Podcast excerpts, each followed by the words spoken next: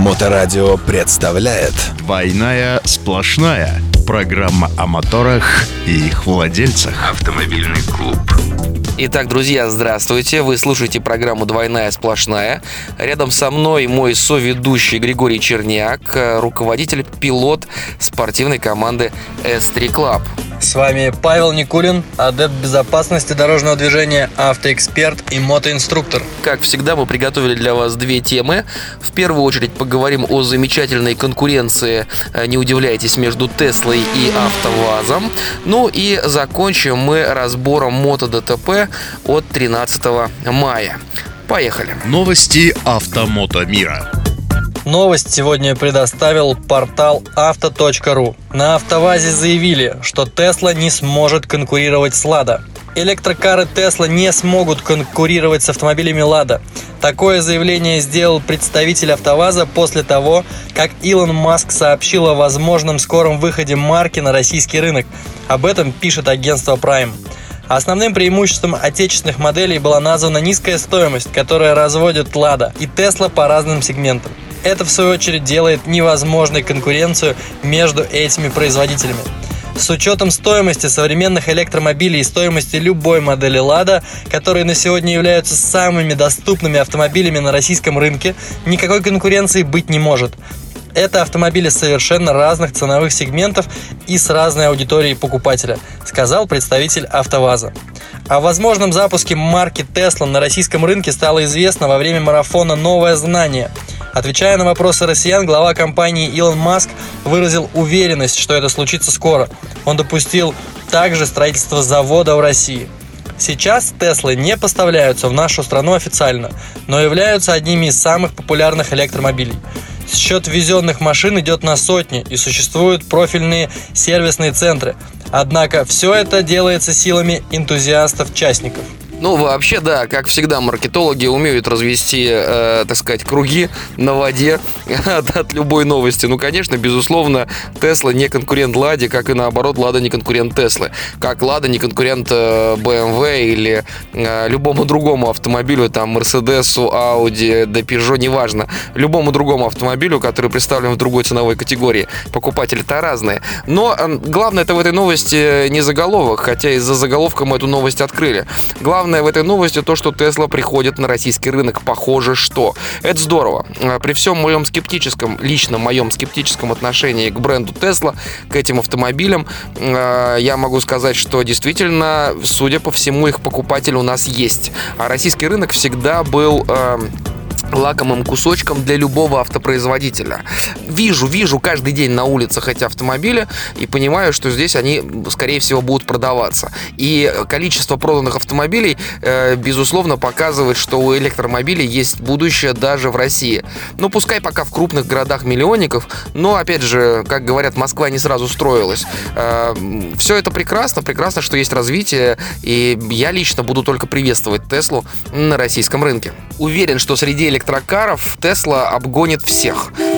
Таких цифр продаж, э, я думаю, что ни один Nissan Leaf э, ну, не показывал и не сможет показать. Поэтому You are welcome мы, собственно, ждем. Ну, конечно, говорить о конкуренции Лада и Тесла, наверное, это из разряда анекдота или смешного чего-то. Хотя, с другой стороны, было бы очень круто, если бы на российском рынке появились бы какие-то адекватные конкуренты любой, в принципе, электронной вариации автомобиля. Потому что... А почему нет? Почему нет, если Лада производит автомобили э, и интегрировать э, систему не бензинового, не дизельного двигателя, а как минимум гибрида, а лучше просто электрического, это же технологии будущего. Поэтому, наверное, со временем все-таки Лада что-то сделает для того, чтобы выходить на этот рынок, потому что когда-то же закончится нефть. Автоновости. На самом деле у Лады же была Лада Эллада лет 10-15 э, назад, да, на, построенная на платформе Лады Калина. То есть это Лада Калина, просто электрическая. И что-то дело не пошло. Что-то дело не пошло, дорого очень получалось. А, но, в принципе, если выкопать эту Ладу из закромов, так сказать, тайников АвтоВАЗа, а, почему бы не составить конкуренцию Тесле? Ну ладно, поехали дальше. У нас с вами а, новость про ДТП Новость мы взяли с портала Мотосолидарность э, в ВКонтакте. Итак, новость про ДТП 13 мая 2021 года на перекрестке Приморского шоссе и Кавалерийской улицы, э, поселок Комарова. Безопасность на дорогах. Мотоциклист остался жив, э, из больницы отпустили, собственно говоря, в тот же день домой. Прикладывается видеозапись. Что же происходит на видеозаписи? На видеозаписи у нас двухполосная проезжая часть и перекресток, небольшой совсем перекресток, значит, эм, которому подъезжают э, два автомобиля. Э, разметочка у нас тут сплошная перед перекрестком. И э, эти два автомобиля начинает обгонять мотоциклист.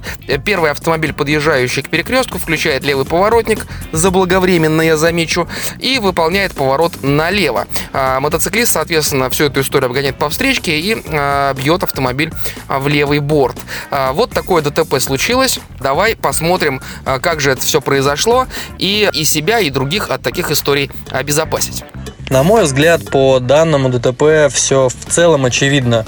Пилот мотоцикла нарушил правила дорожного движения, и вследствие чего, ну, на мой взгляд, э, совершенно не экспертный, но достаточно неграмотно э, он э, начал уходить в левую сторону, потому что, в принципе, вот судя, опять же, с камеры наблюдения, возможность встроиться обратно в полосу, совершить перестроение, оно, такая, такая возможность была.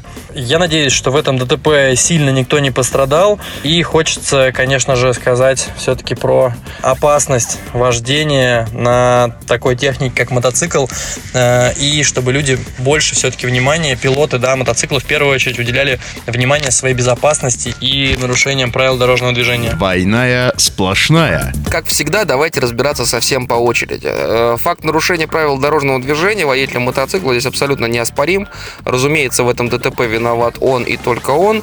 Водителя автомобиля может быть жалко, но давайте мы разберемся по очереди. Итак, первое, с чего мы начнем. Э, с э, ну, состояние мотоциклиста, в котором он управлял э, мотоциклом. Судя по всему, я не могу говорить наверняка, разумеется, это мои догадки, но так бывает, когда водитель мотоцикла заигрывается с тем, что он может ехать быстро, что он может ехать быстрее потока, заигрывается настолько, что перестает отслеживать э, дорожную карту, что ли, да, наличие перекрестков, поворотов, э, реакции других водителей, то есть начинает ехать, как будто объезжает статичные стоячие объекты. Это в корне неверно. Если вы, управляя мотоциклом, замечаете за собой такое состояние, срочно останавливайтесь, перезагружайтесь, попейте кофейку, чайку, погуляйте, подышите и только после этого едьте, потому что такое состояние чревато вот такими ситуациями. А, второе, по поводу действий мотоциклиста, когда а, он уже нарушил правила дорожного движения и летел, что называется, в стену. А, можно заметить действительно его смещение налево, но это-то ерунда. Судя по видео, он даже не начинал тормозить. Ну, или начинал тормозить совсем, совсем не сильно. А, то, что он не уронил мотоцикл, заблокировав там передний тормоз, скажем, это уже неплохо, да, по большому счету. Но это не реакция на экстренную ситуацию. Все это является а, неотработанными навыками. Поэтому, друзья, для того, чтобы не... А, не поступить примерно так же, вам необходимо тренироваться, в том числе тренировать экстренные ситуации э, на площадке, да, и торможение, и уход в маневр.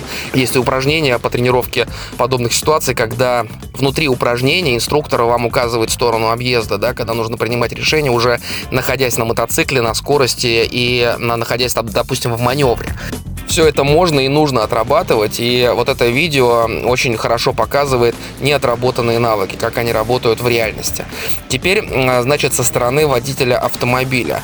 Ну, слушайте, я когда занимаюсь с автомобилистами, я имею в виду категорию Б, а, преподаю, мы катаемся с учениками, я всегда говорю, а, при любом маневре привыкайте смотреть в зеркала даже если там никого не может быть.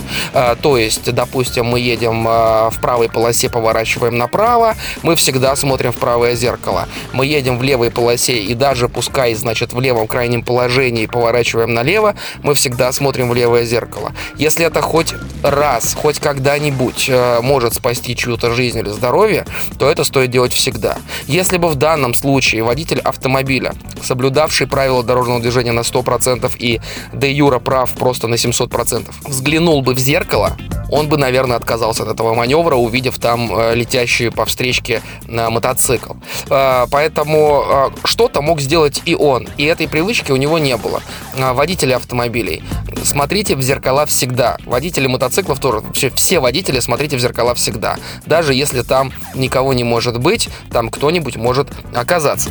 Ну, наверное, как-то так. От себя пожелаю скорейшего выздоровления мотоциклисту и You are welcome to площадка. И водителю автомобиля пожелаю максимально, без проблем на автомобиль восстановить, чтобы все было, так сказать, хорошо. Ну, у нас в целом все, наверное, да. До новых встреч на новой неделе. А, с вами были ведущие «Двойной сплошной». А, рядом со мной мой соведущий Григорий Черняк, автомобилист, руководитель и пилот спортивной команды S3 Club. Павел Никулин, отдел безопасности дорожного движения, автоэксперт и мотоинструктор. До новых встреч на Моторадио. Двойная сплошная. Программа о моторах и их владельцах.